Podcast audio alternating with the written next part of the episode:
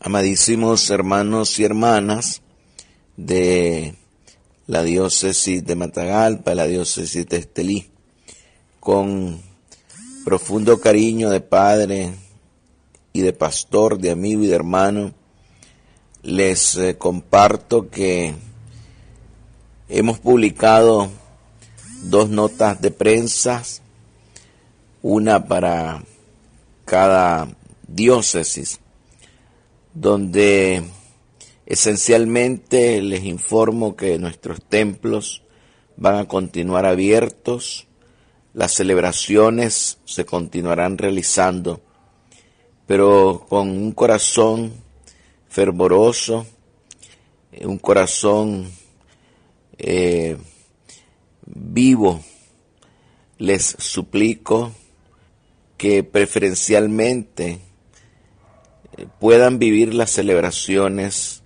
a través de los medios de comunicación social, radio, televisión, redes sociales,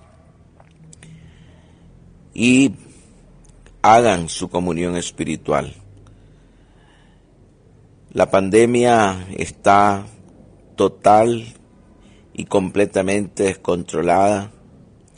Las lágrimas en nuestros ojos y en el corazón que se convierten en oración al Señor, suplicando el fin de esta pandemia. Sin embargo, nosotros tenemos que poner de nuestra parte, cuidarnos, protegernos los unos a los otros. La pregunta en los inicios, allá en el Génesis, sigue siendo actual.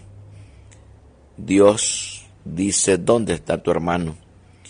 Porque cada uno de nosotros somos responsables de los demás. Oro por ustedes, oren por mí, cuidémonos, guardémonos, ayudémonos.